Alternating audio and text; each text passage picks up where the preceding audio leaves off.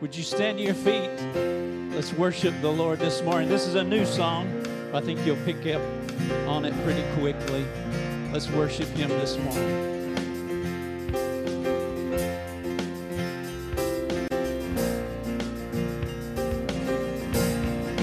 Sing with me. We worship the God who was. We worship the God who is.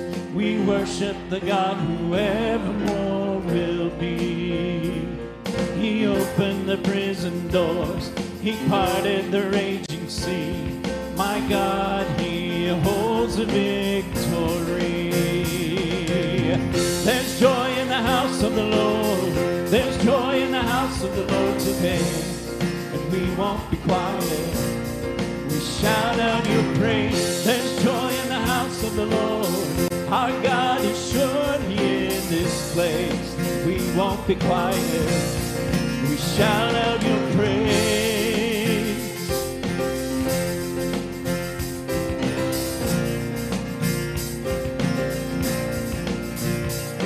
We sing to the God who heals.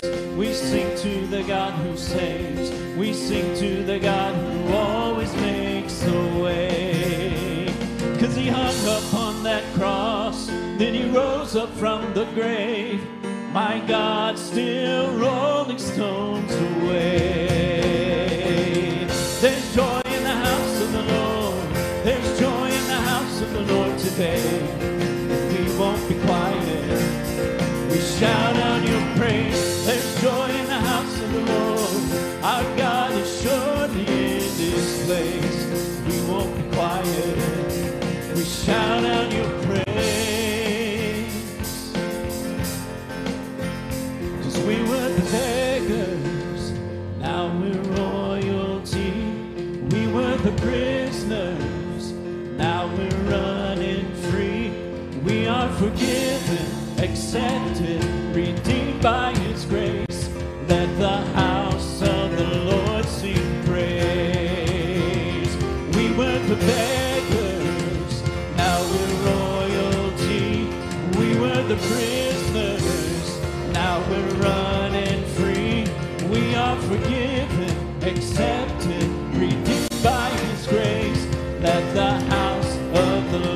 Lord sing praise.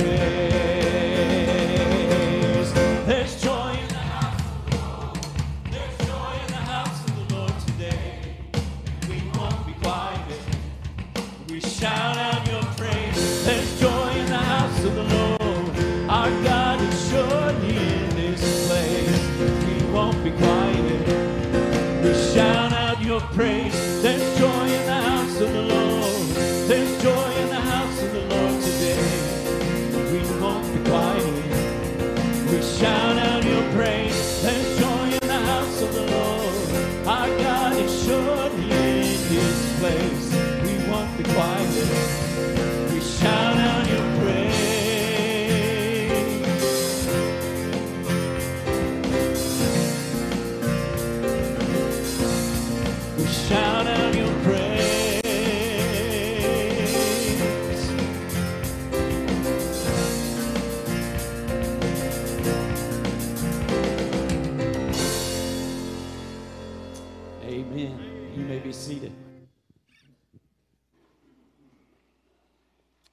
Morning, church.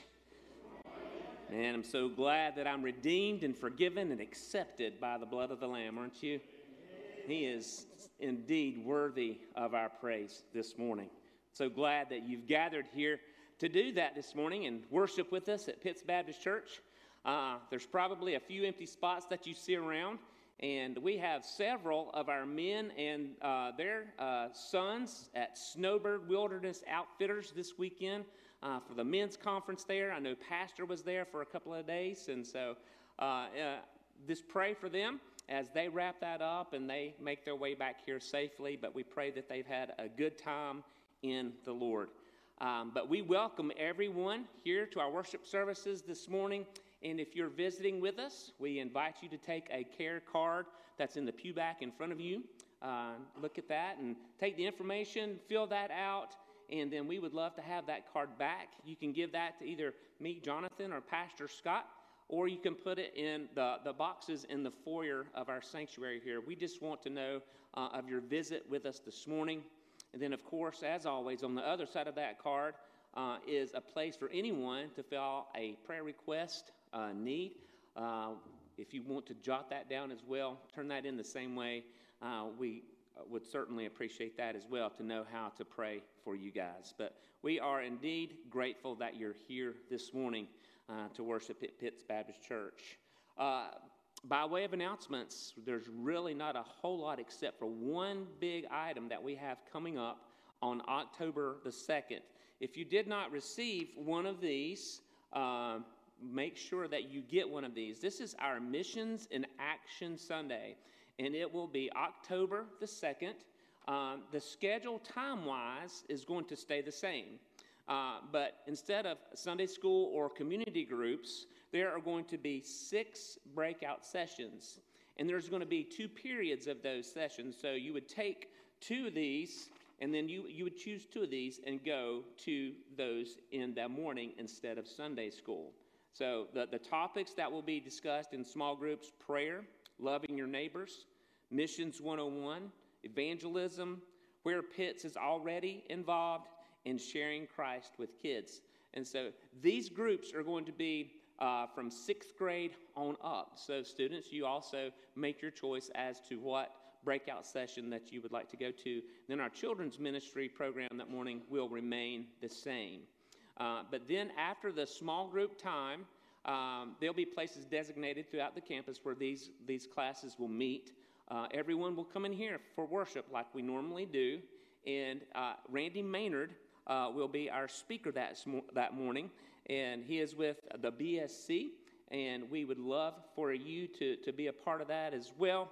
Um, and then, right after uh, he leads us in our worship time together, uh, lunch will be provided uh, for um, the whole church, and we just ask simply that you take this tear off and uh, fill that out, the number of people that would be attending, and then again, you can put those in the boxes that are in the foyer of the sanctuary. But this is going to be a great day to, to let you know, to educate us as to how uh, our church has been involved in missions, some of the mission trips that we've been on this past summer. Um, there'll be testimonies given. So it's just going to be a great day in the Lord as we celebrate missions. And as always, every time we do this, we have our harvest offering and that'll be a big part of that Sunday that helps to go fund some of these mission trips uh, that you have uh, been on uh, this past year. So make sure that you make every preparation to be a part of that special Sunday.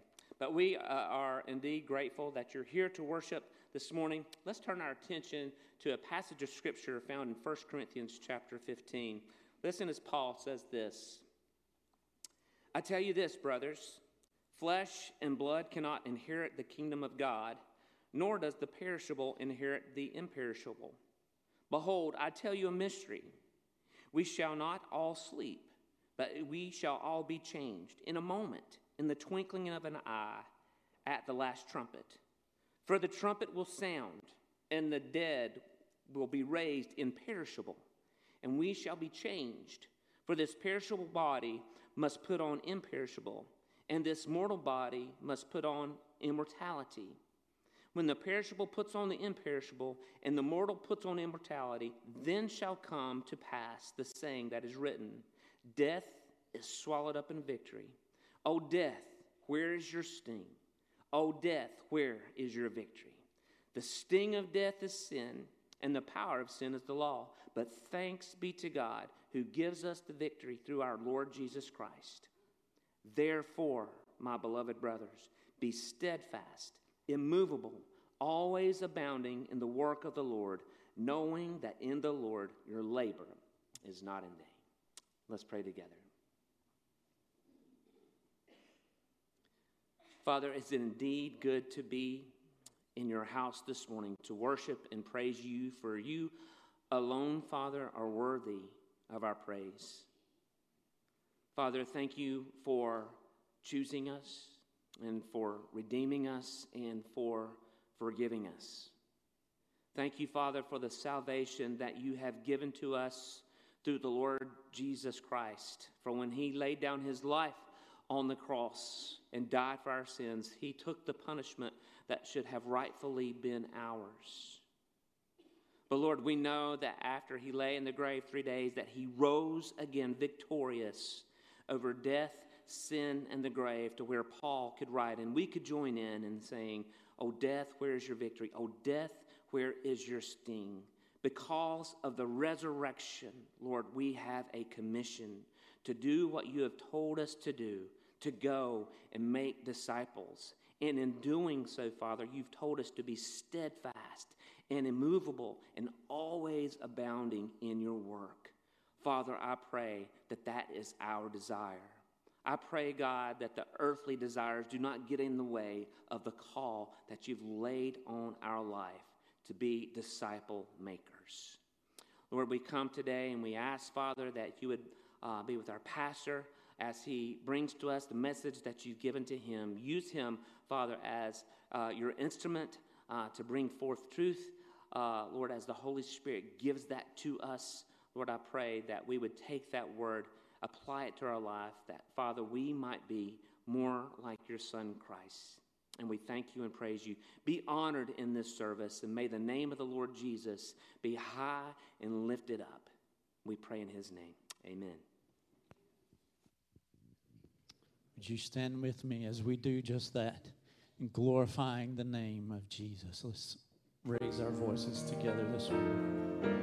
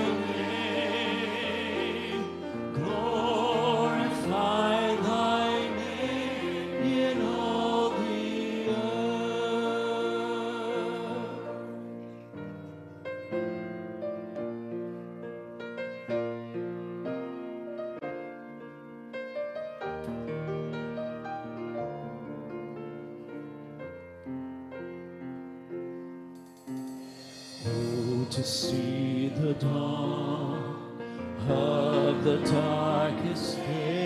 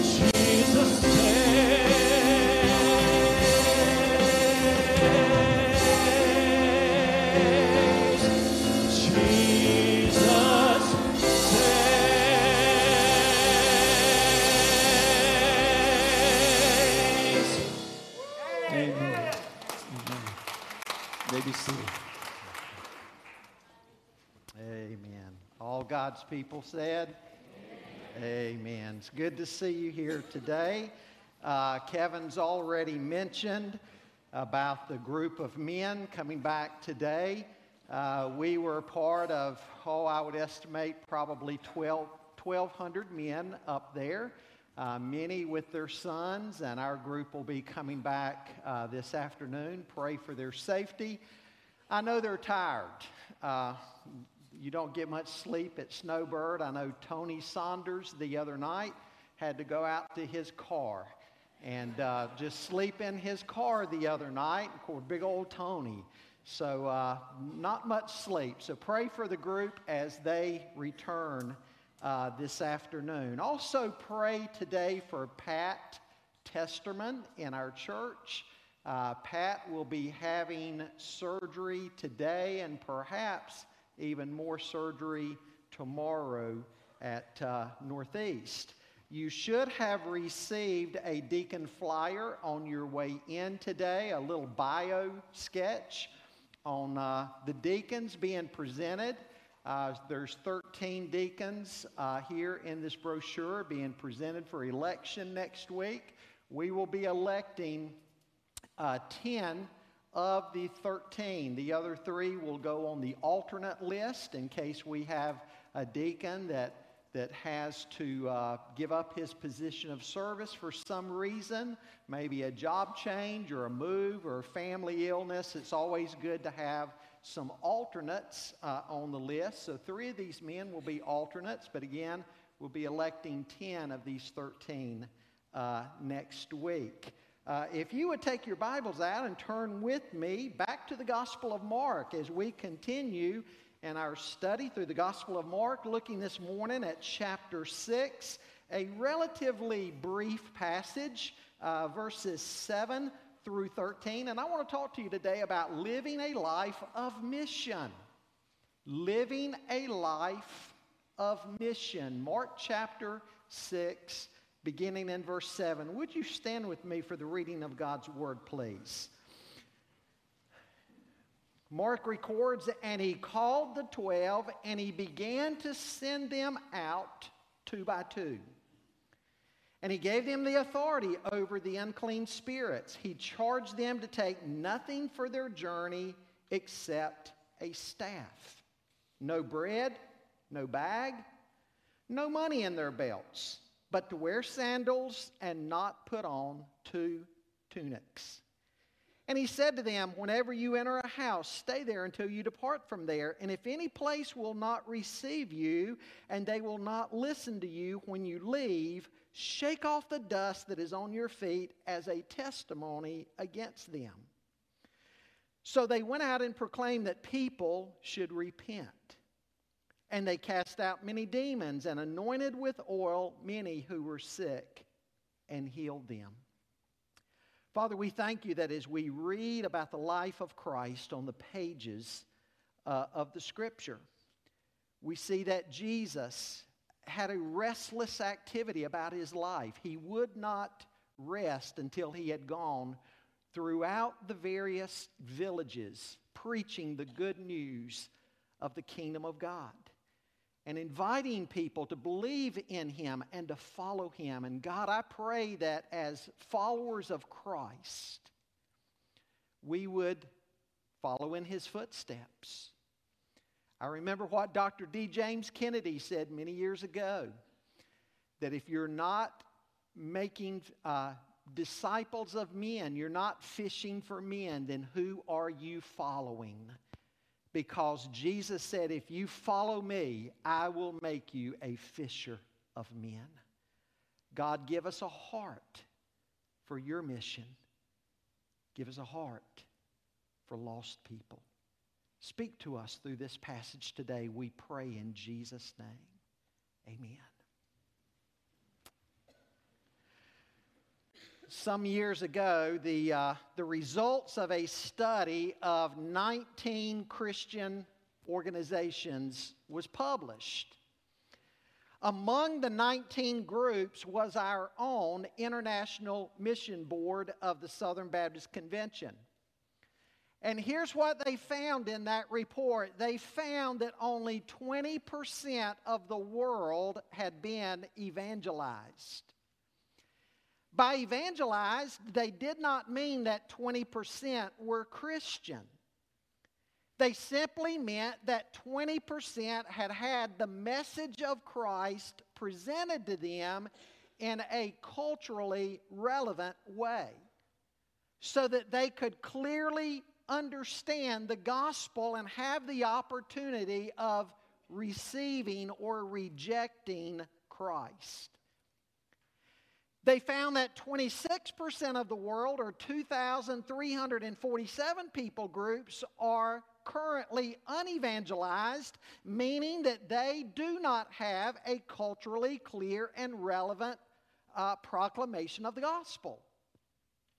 They found that 24%, or 4,161 people groups, are unreached, meaning that there is no church movement at all sufficient enough to sustain any ongoing witness or growth. And finally, they found that 30% of the world, 30%, can be classified in a group that they simply called the world, meaning that almost 2,200 people groups have virtually no access to the gospel whatsoever. Folks, those numbers are staggering. You know, we've seen from the very beginning of Mark's gospel that Jesus came on a mission. In Mark 1:15, Jesus said, "The time is fulfilled, the kingdom of God is at hand. Repent and believe the gospel."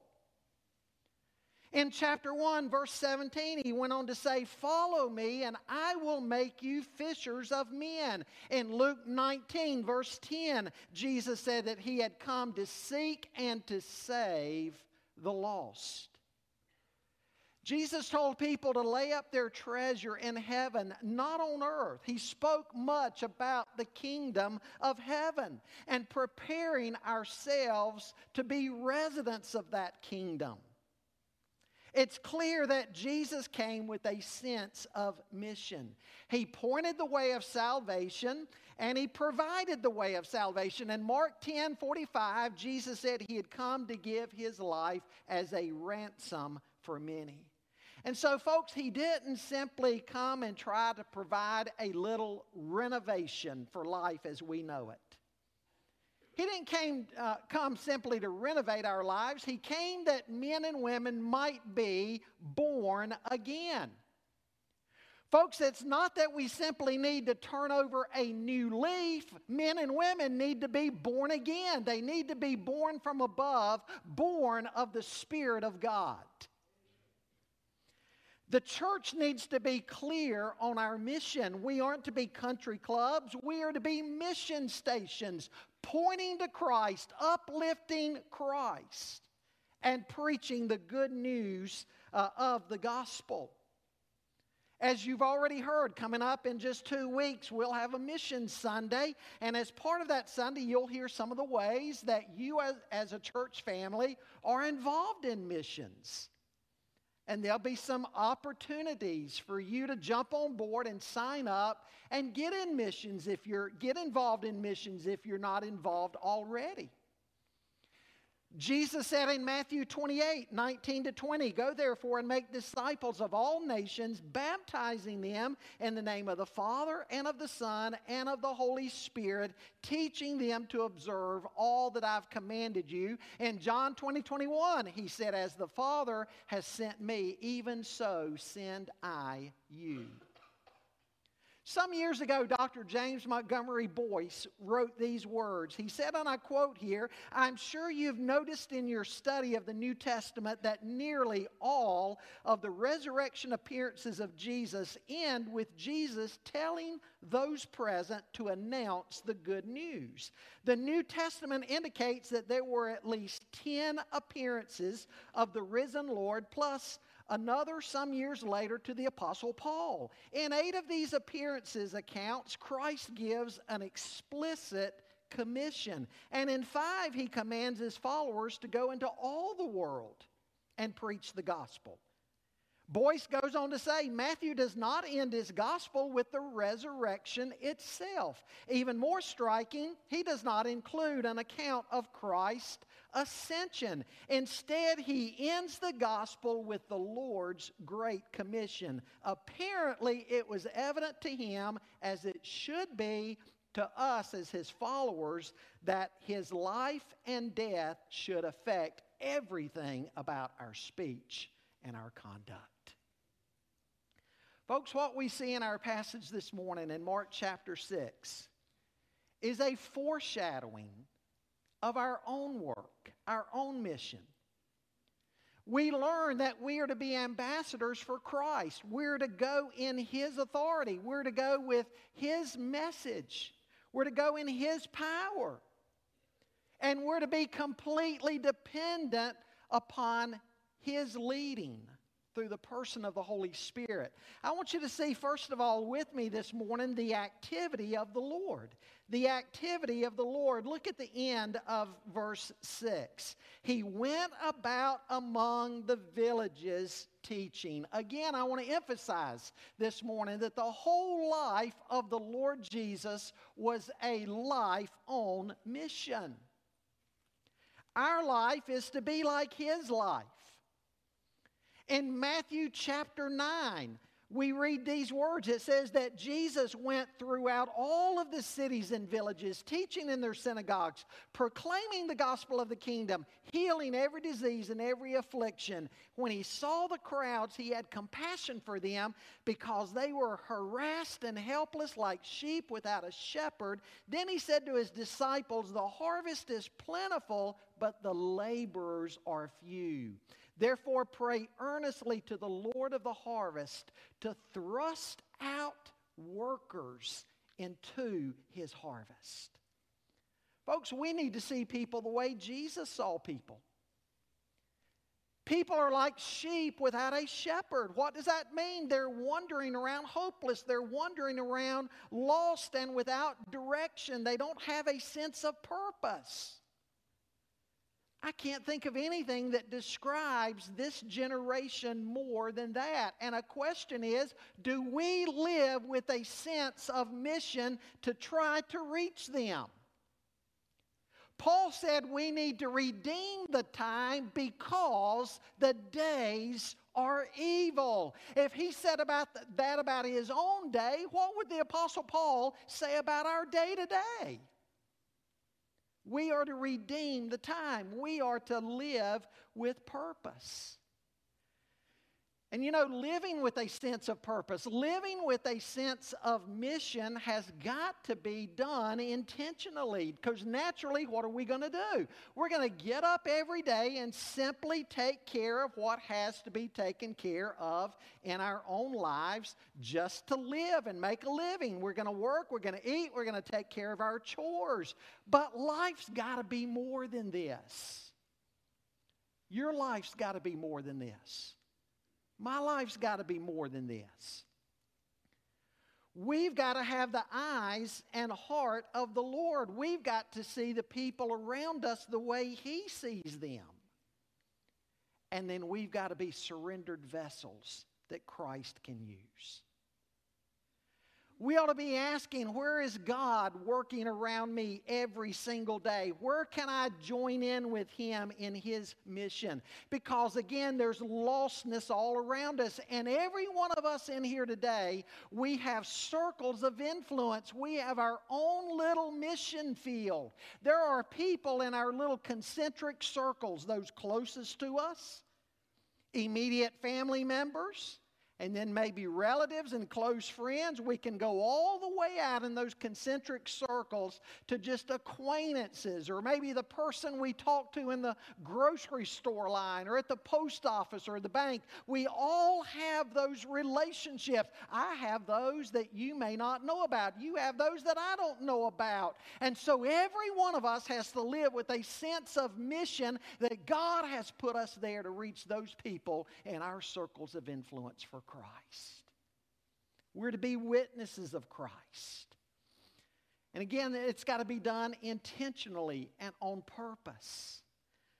We've got to evaluate our lives and ask Do I have anything left for the Lord at the end of the day or the end of the week to use? Or have I spent all of my time, all of my energy, all of my resources on just living in this world? And if that's the way you're living and I'm living, then we've got to change. Folks, life is a vapor. Life is a vapor, and one of these days we will be standing before the Bema seat, the judgment seat of Christ. Will we be able to say what the Apostle Paul said at the end of his life when he said, I fought the good fight, I've kept the faith, I've finished my course? You see, we can't just think about that then, it'll be too late. We've got to think about it now. As part of Jesus' activity itself, we see that he had a far reaching plan. And in verse 7, we see his recruitment. This is the very reason that Jesus had called the 12. It says he called the 12, began to send them out two by two. He sent them out. Christians are to be the salt of the earth and the light of the world. Our whole entire influence isn't simply to be inside the walls of the church. Folks, we gather in here to pray for one another, to encourage one another, to be instructed in the Lord's word. But every time we leave this place, we're going out into the mission field. And we're to be salt and light. Salt's got to be shaken out of the sh- salt shaker to, to do any good. Back in ancient times, it was used as a preservative because they didn't have refrigerators and freezers like we do today. And so they would take that meat and they would rub, rub salt into it to preserve it. And you know, too, salt adds a little bit of flavor to everything it touches, doesn't it? There's nothing like a good old baked potato with uh, salt and butter on it, right? Or popcorn. How about popcorn with salt and butter? I, have told you about our little dog, our corgi, Obi, short for Obi Wan. My son was a Star Wars fan, and every night between about 9:20 and 9:35, he comes over and terrorizes Connie and I until one of us gets up and pops him his popcorn. And it's amazing how he can tell time. We'll see him get up. It'll be about 9:25, and we'll say, "Look, here he comes." And sure enough, I mean, he terrorizes you till you get up and feed him, uh, get his popcorn ready. But popcorn's great with a little bit of salt and butter on. Salt adds a little bit of flavor. And then Jesus said, You're the light of the world. We live in a dark world, and it's getting darker by the day, it seems. And we're to shine the light of Christ. But we've got to be out there to be salt and light. Jesus sent them out in pairs. This probably demonstrated a couple of things. In the book of Deuteronomy, we are reminded of the importance of two witnesses. Every matter had to be confirmed by the witness of at least two people. That would be a sign of the safeguard of the message, the integrity of the message. Even today, we try to go out in twos. There's safety in numbers, there's accountability in numbers, along with the sense of, of teamwork. I remember one evening going out with a gentleman in the church. We were visiting with a couple and, and they were lost. We were witnessing to them, and, and there was a small child in the room, and the child was dictating everything we saw very quickly how we were going to have to tag team. If he was witnessing to the couple, by the way, the couple, both of them ended up coming to faith in Christ that night, but if he was witnessing, I would try to read a book to, uh, to the child or get a toy and, and occupy the child. If the child then went over to him, I'd pick up on the conversation and share the gospel, and, and he would read a book to the child or, or uh, get a toy out. And, and in, in pairs, you can do things like that two by twos. Very practical lesson of going out two by twos.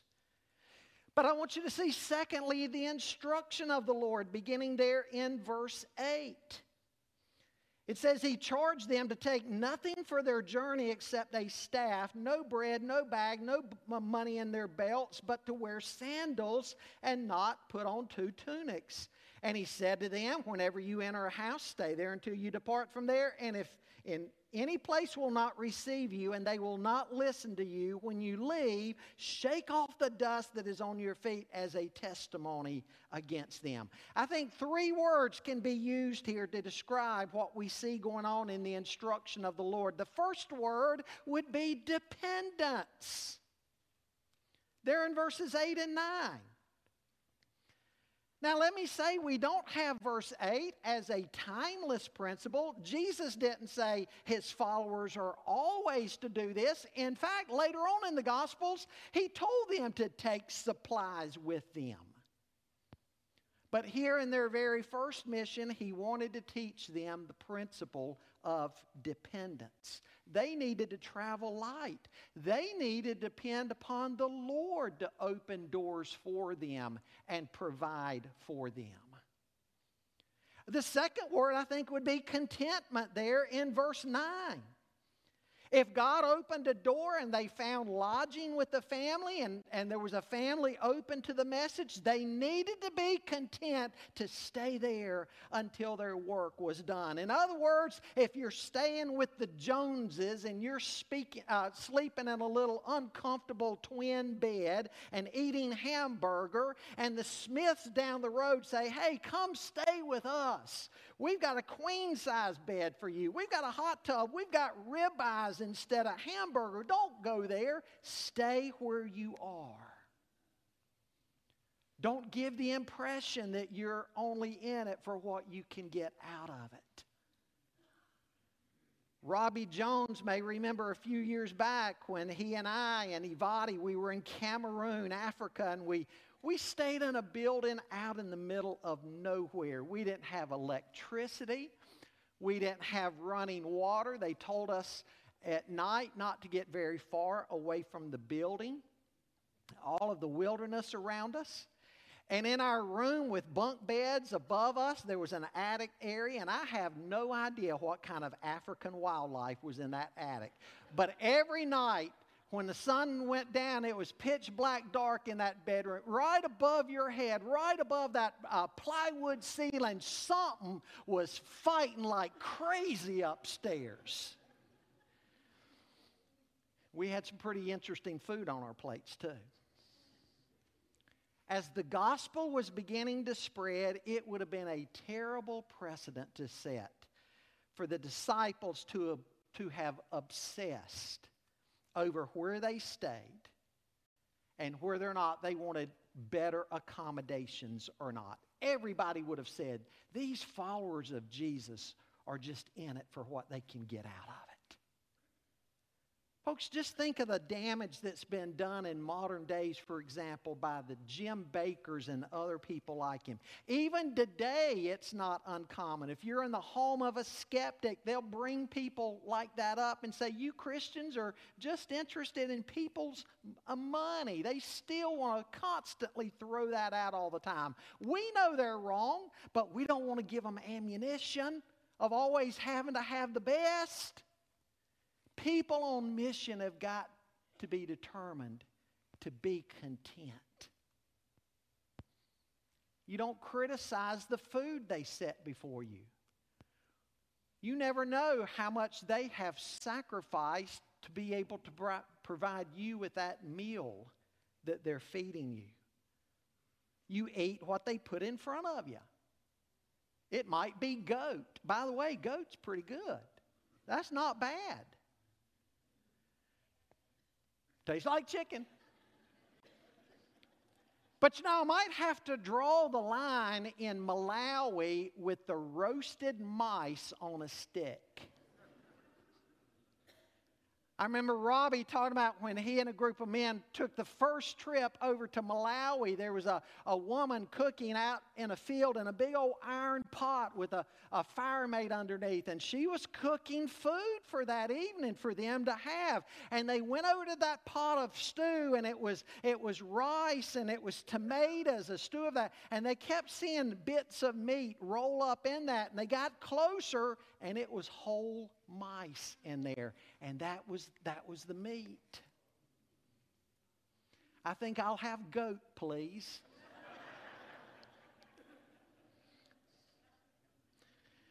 so, dependence, contentment, a third word, resolve. Look at verse 11. And if any place will not receive you and they'll not listen to you, when you leave, shake the dust that is on your feet off as a testimony against them. Don't be too thin skinned. Don't be offended if you're not received. If somebody doesn't receive you, just politely move on. Shake the dust off. Even that dust will be a testimony against that person on the day of judgment. Uh, there's a background in this. The ancient Jews, when they would go into Gentile cities, they viewed the Gentiles as being unclean. And when they would leave that village, they would shake the dust off of their sandals. And Jesus used that analogy with the Christians. If somebody doesn't receive you, just shake the dust off. I've told you before about Max Pendleton, who pastored over in Belmont. He told me one time he went to see a, a, a guy at a house over in Belmont, kind of a mill, uh, mill village type house. And this guy came to the door, huge guy, tattoos all over him. He looked like he belonged to Hell's Angels or something. And, and the guy, he opened the door, started cussing Pastor Max and told him to get off his property. Max turned around, took his loafers off, hit it on the, on the porch in the column there. And, and the guy stopped and said, What are you doing? And Max explained this passage right here. And Max looked back at that big old guy and said, That dust off my shoe is going to be a testimony against you in the day of judgment. The guy said, Whoa, wait a minute, come here and he ended up leading that man to faith in Christ. But Jesus said, if somebody doesn't receive you, just move on. Don't quit. You know, it amazes me at how easily Christians are ready to give up oftentimes. Folks, if preachers quit every time somebody in their church criticized them about something, there wouldn't be a church in the nation with a pastor. Sometimes preachers will get a phone call and, and a committee member is ready to quit because everybody on the committee didn't like their opinion on a matter. Or Sunday school teacher calls and says, Pastor, uh, my class didn't really like this last point in the lesson I gave this week. And, and I tell you what, I think I'm ready to give the class up. Folks, sometimes we want to say to folks, get over it, grow up. Not everybody is going to receive you. And look at, look at what we find out about the life of Christ in the New Testament. Not everybody received him either. And he said on one occasion, The servant is not greater than the master. If they've done that to me, they're going to do it to you as well. Take visitation, for example. If somebody slams a door in your face, are you going to give up, never go to see anybody else again? No, you just move on. I've had doors slammed in my face a number of times when they find out who I am and what I represent. But you know what? Move on. Go to. I've had a lot more people say, Pastor, thank you for coming by tonight. We've got some things we want to talk to you about this evening. Would you come in and pray for us? That happens a whole lot more than the negative. You just have the resolve, though, to keep going, keep moving on. A third thing I want you to see the obedience of the 12. Look at verses 12 and 13. It says, So they went out and proclaimed that people should repent. And they cast out many demons and anointed with oil many who were sick and healed them. Now, two words, I think, describe what the disciples' response showed. The first word, I believe, would be courage. Courage. They went out and proclaimed that people should repent. Look at the message that they preached repentance. Folks, that's the last thing some people want to hear.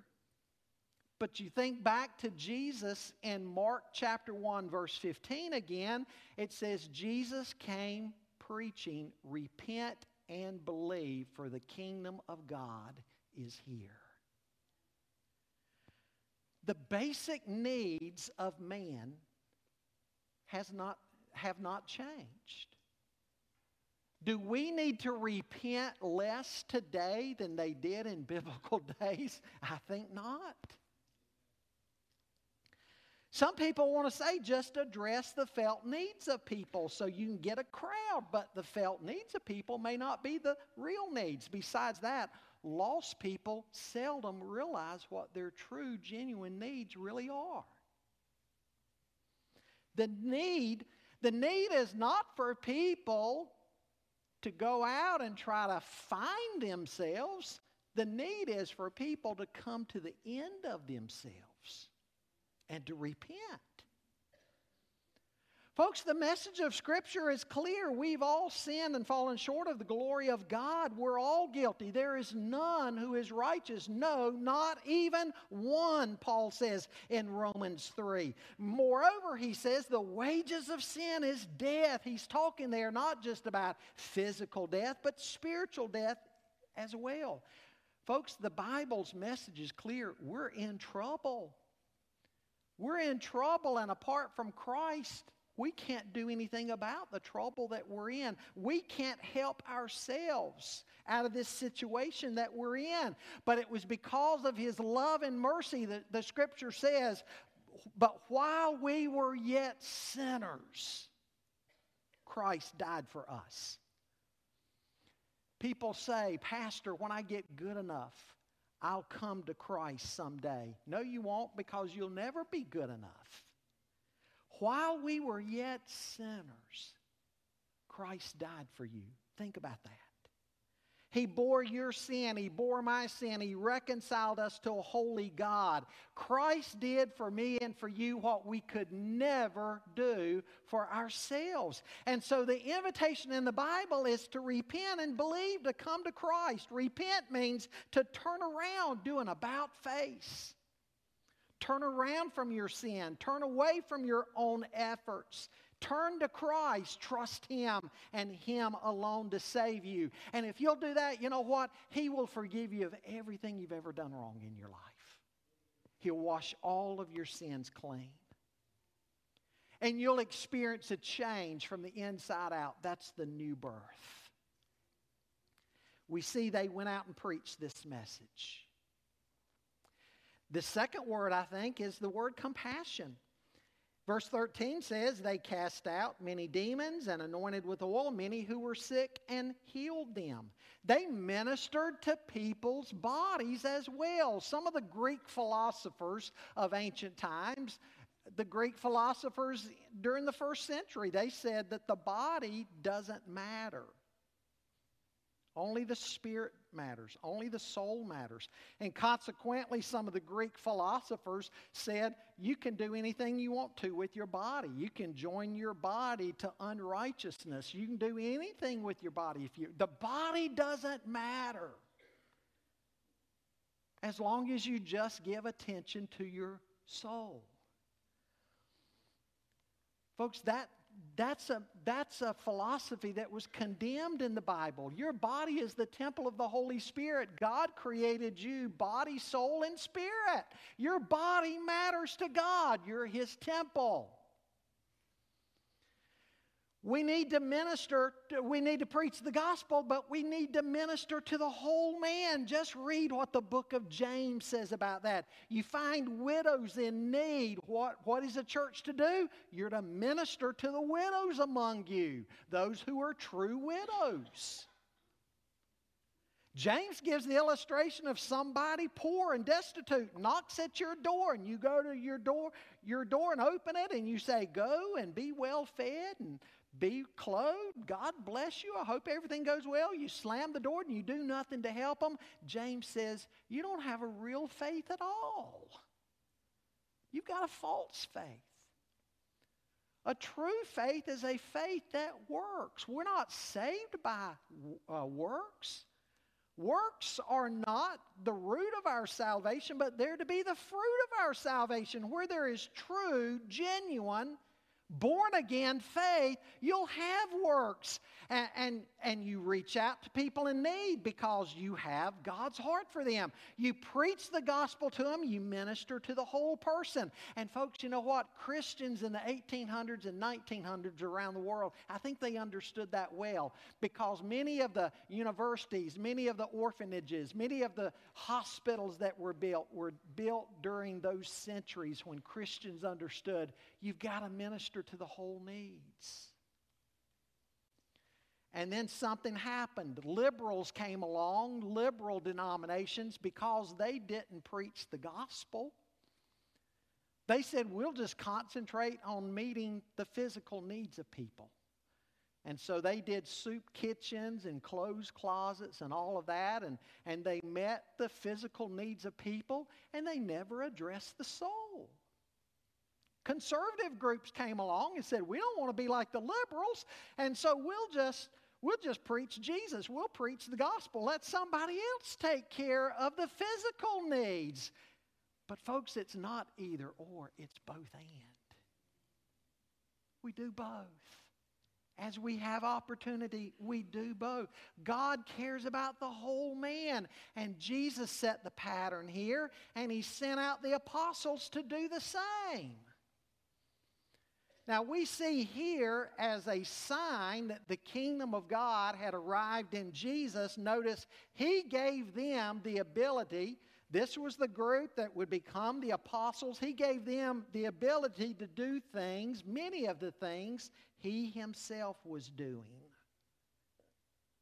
And I know that brings up a question Does God still do miracles today? Well, absolutely. God can do whatever he wants to do, he's God. There's plenty of testimonies in modern times about modern day miracles. But generally speaking, we see this is not how God works today. There were, there were times in the Bible when God was bringing a new revelation to people that the message would be accompanied by miracles and signs and wonders. But even by the end of the first century, that was beginning to fade. For example, the writer of Hebrews in Hebrews chapter 2 makes mention of this. He talks about that first generation of Christians that they had learned the gospel from, how their message was confirmed with the signs and miracles and wonders that they did. God was confirming the message. But my point is that even the writer of Hebrews, writing in the first century, seems to indicate that period was beginning to fade. And in the letters to the churches, the epistles, they're never instructed to go out and try to do things like this. Instead, they're simply to preach the message of the gospel, they're to preach Jesus and make disciples. But again, that's not to say God doesn't do miracles now. But it's it's just not our what we go out and make a priority of. I can't breathe on you and slay you in the spirit. I may slay you with bad breath, but I can't go out and just slay you in the spirit. But when people are sick, what do we do? We gather together as a church. We pray for them. We pray that God will heal them. And you know what? God may heal them apart from modern medicine and doctors. And praise God when He does that. Or God may use doctors and medicines and hospitals to heal people. That seems to be the more the more consistent pattern we see. Praise God for that. The healing is still from God. God's the one who brought about the healing, regardless of the means. When somebody's marriage is in shambles, we pray for the marriage to be healed. When somebody is lost, we pray that for them to come to know the Lord. And if they do, that's a miracle. In fact, that's the greatest miracle of all. So, does God still do miracles? Yes. But just not in the name and claim it type way we see some groups today trying to do it. But, folks, we go out with the message. As we see people in need, we meet the need and we share the gospel. We do both. And this is an urgent mission that we're about. Because who knows the day that the Father's going to say to the Son, Go get your bride. And for those outside of Christ, it will be eternally too late. David Brainerd was a missionary to the American Indians. He died at a young age. Witnessing to an Indian chief on one occasion, the the Indian chief wasn't sure he was ready to believe. David Brainerd got up and took a stick and he drew a big circle around the Indian chief. And he said, Indian, Indian chief, Mr. Indian chief, whatever he called him, said, Before you leave this circle today, you better decide what you're going to do with Jesus. You may never get another chance. Folks, it is urgent business that we are about as a church. We dare not play games with the sacred things of God. We dare not play games with the gospel message. Let me give you some takeaways today. Number one, life is to be more than treading water and passing time. Life is to be more than treading water and passing time. Our life is to have purpose and mission. A second takeaway as we serve God, we need to do so in a spirit of dependency upon God's provision. Thirdly, we need to serve with contentment. Contentment. Fourthly, the gospel demands change in people's lives. Again, the biblical word is repentance. Repentance. And then, lastly, physical needs can be a door of opportunity to address spiritual needs. Church, let's live lives of mission. Let's see the urgency of the hour and join hands together because we don't know how long we'll have. Dr. John MacArthur tells the story of a prominent publication out west that one time had a, had a picture in it you open the publication up, and it was a vast uh, wheat field or cornfield, one of those two, out in one of the western states, Kansas, Nebraska, somewhere around there. And the next picture was of a family holding a small child who had died of exposure. The child had wandered out into that wheat or cornfield gotten lost and died from exposure and starvation and dehydration, the community had gathered together and joined hands to try to form a long human chain and comb through that field to try to find that, that child. And, and the caption underneath the picture of the parents holding their dead child, the caption underneath said, Oh God, had we only joined hands sooner. The hour is late. Let us join hands in God's mission and live lives of mission together for the glory of God.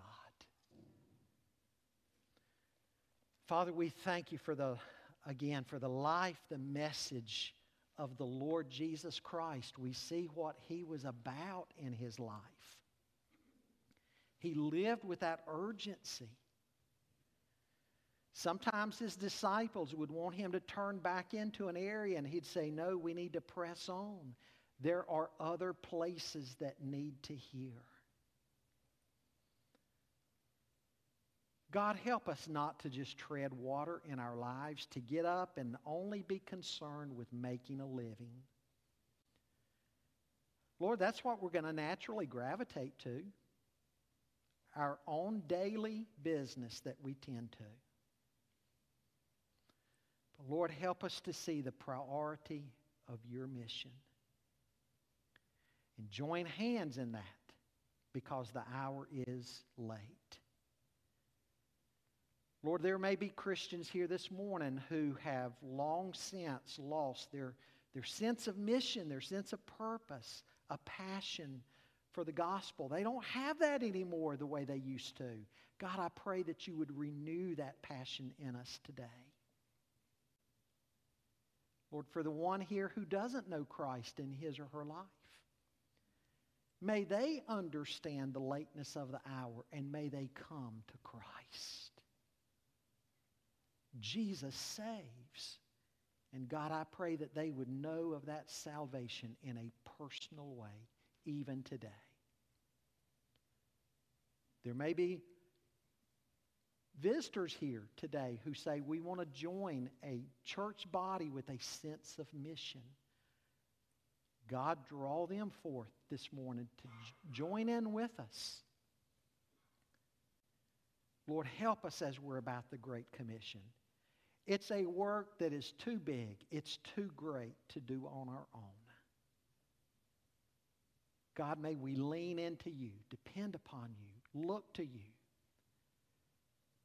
Because, God, if you don't do it through us, it won't be done. We cannot do it in the flesh.